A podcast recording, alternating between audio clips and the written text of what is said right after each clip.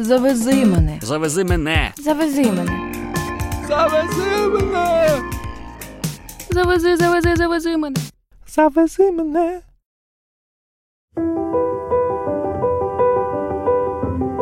Над самим лиманом стояла давня генуезька твердиня з високими довгими темними стінами з визубнями і зазубнями зверху. Поверх стін, порослих зеленим бадиллям, стриміли високі башти. Муровані стіни з баштами ніби виходили просто з води, а в воді отбивались такі самі стіни й башти, неначе хотіли впасти в глибоку синю безодню. Такою неприступною і величною описував Іван Нечуй Левицький найбільшу твердиню України Аккерманську фортецю. Її вигляд із тих часів майже не змінився. З півночі фортечні мури майже впритул підступають до Дністровського лиману. З інших трьох боків фортецю оточує рів, нинішня глибина якого сягає 13-14 метрів. А от загальна протяжність стіна керману понад 2 кілометри.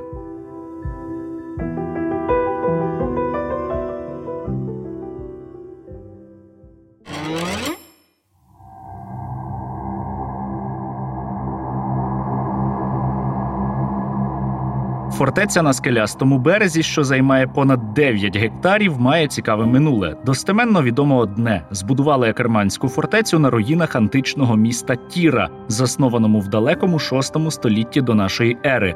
А от точний час зведення фортеці поки що не наважується назвати жоден з істориків. У більшості джерел ви знайдете згадки про 15 століття. Однак деякі дослідники переконані, що історія фортеці почалася на два століття раніше, і причетними до її появи вважають генуезців, мешканців давньої республіки, що була на пікові розквіту ще в часи хрестових походів і проіснувала аж до 18 століття. Ось чому Акерманську фортецю називали і досі називають генуезькою.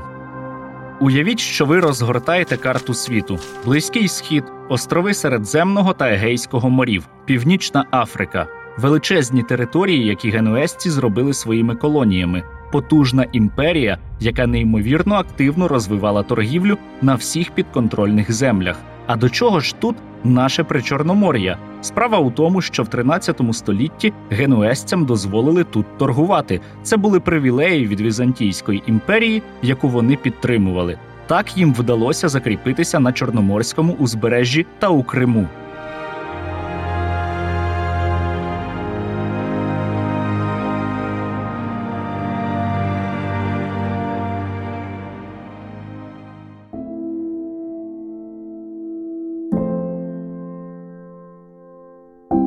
Генуезьку фортецю, яку через два століття називатимуть Акерманською, заклали на Дністровському лимані, щоб контролювати всю його акваторію. Однак від того часу, а це нагадаю 13 століття, донині збереглася лише цитадель. Уже в 15 столітті генуезці втрачають свій вплив у Причорномор'ї. Велика Купецька республіка не витримала тиску османів та Венеційської республіки. Фортеця потрапляє у володіння Великого князівства Литовського, а в нього її відвоювали молдавани. Почався період найбільшого розвитку Акерману.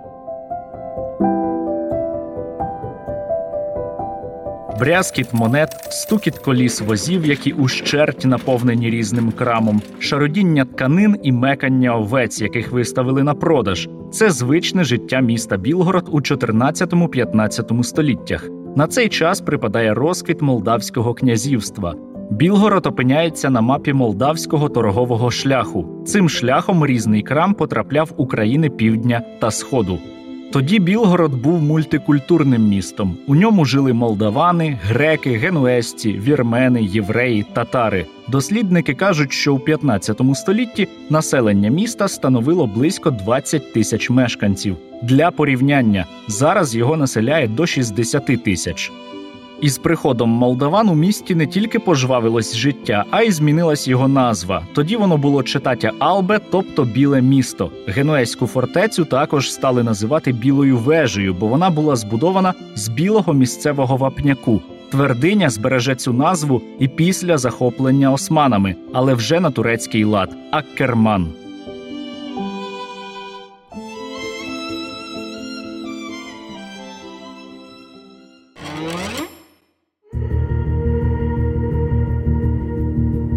За часів панування Молдавана Керманську фортецю значно розширили. Її основні елементи добудовували. Відтак укріплення мало 34 башти висотою до 20 метрів. Зовні її оперізував глибокий викладений каменем рів.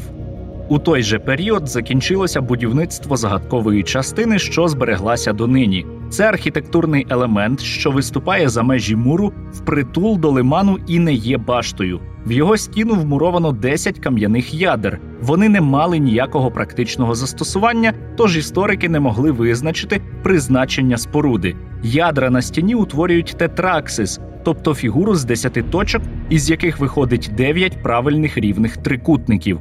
Дехто вважає цю фігуру магічною. Її використовували в обрядах друїди. Вона була одним із символів масонів. На цей факт спираються історики, які стверджують, що Білгород-Дністровську фортецю будували масони. На їхню думку, цю незрозумілу частину укріплення звели спеціально для розміщення тетраксису. Варто зробити ремарку: у той час масони не були таємною організацією. Це була гільдія каменярів та архітекторів, а різні символи і знаки були автографами їхніх спільнот. Інша версія появи цього тетраксису більш практична. Вважають, що це лише різновид сонячного годинника.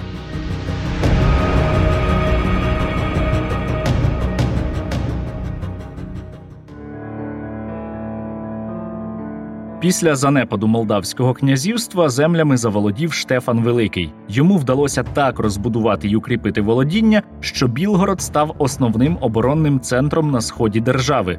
До речі, саме за його господарювання збудували Кілійську браму, що зараз є головним входом у фортецю.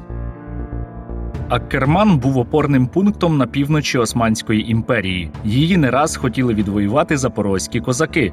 Відомі отамани неодноразово приводили свої загони під стіни фортеці. Серед них був Григорій Лобода, Северин Наливайко, Іван Сулима, Іван Сірко, Семен Палій. Не оминали фортецю і васали Туреччини, кримські татари. Вони часто використовували Аккерман як перевалочний пункт під час походів. До речі, кримського хана Іслама II Гірея, який помер у фортеці, поховали в мечеті, від якої донині зберігся тільки мінарет. За часів османського володарювання фортецю неодноразово добудовували та укріплювали, тому споруда відповідала найновішим на той час технологіям фортифікації. Турки навіть запрошували французьких інженерів, щоб ті збудували нову бастіонну лінію. Із 1756 року фортецю укріплювали майже щорічно.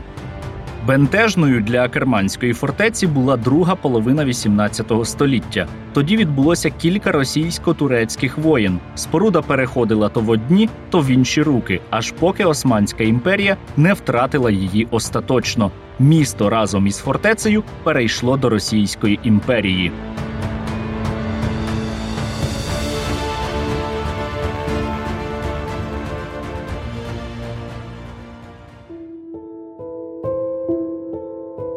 Із неприступної фортеці зробили склад зброї та казарми для військових підрозділів. У 1832 році її військовий статус повністю скасували, і відтоді вона стала цивільним об'єктом. Але така зміна статусу, на жаль, не принесла фортеці спокою. Якось її ледь не розібрали для будівництва переправи через Дністровський лиман. Фортецю навіть виставляли на торги як каменоломню, а місцеві мешканці тим часом регулярно вирубували її камені для своїх потреб, доклалися до повільного руйнування споруди і шукачі скарбів. Після Першої світової війни Бессарабію, а разом із нею і Білгород окупували румуни. На щастя, до цієї пам'ятки вони поставилися з більшою повагою та шаною.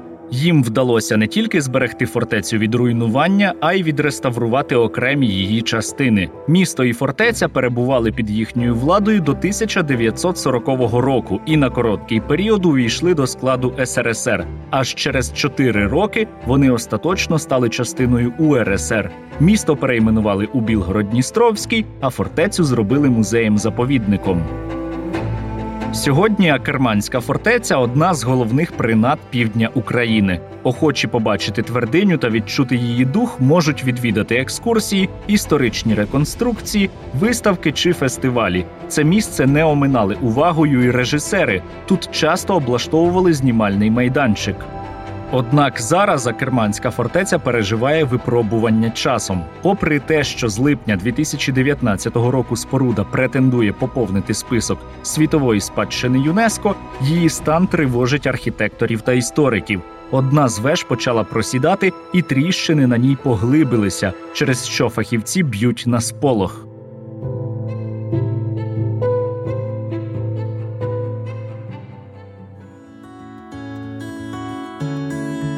Акерманська фортеця ідеальна локація для одноденного туру. Тут можна гуляти годинами, милуючись лиманом і досліджуючи різні закутки фортеці. Тож радимо обов'язково відвідати наповнене історією місто, музей фортеці, постріляти з лука чи влаштувати фотосесію в тематичних костюмах.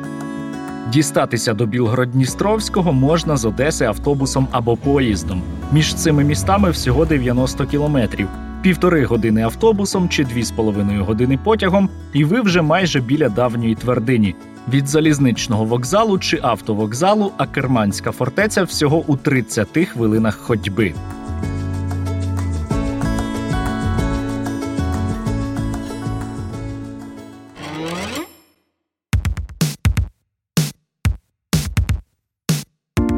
Це був подкаст Завези мене для Ukraїner начитав Сергій Стерненко. Партнер запису студія Айзон Медіа. Ну а щоби не пропустити наступні епізоди подкасту, підписуйтесь на усіх доступних платформах, залишайте коментарі, ставте вподобайки, а також не забувайте ділитись подкастом із друзями.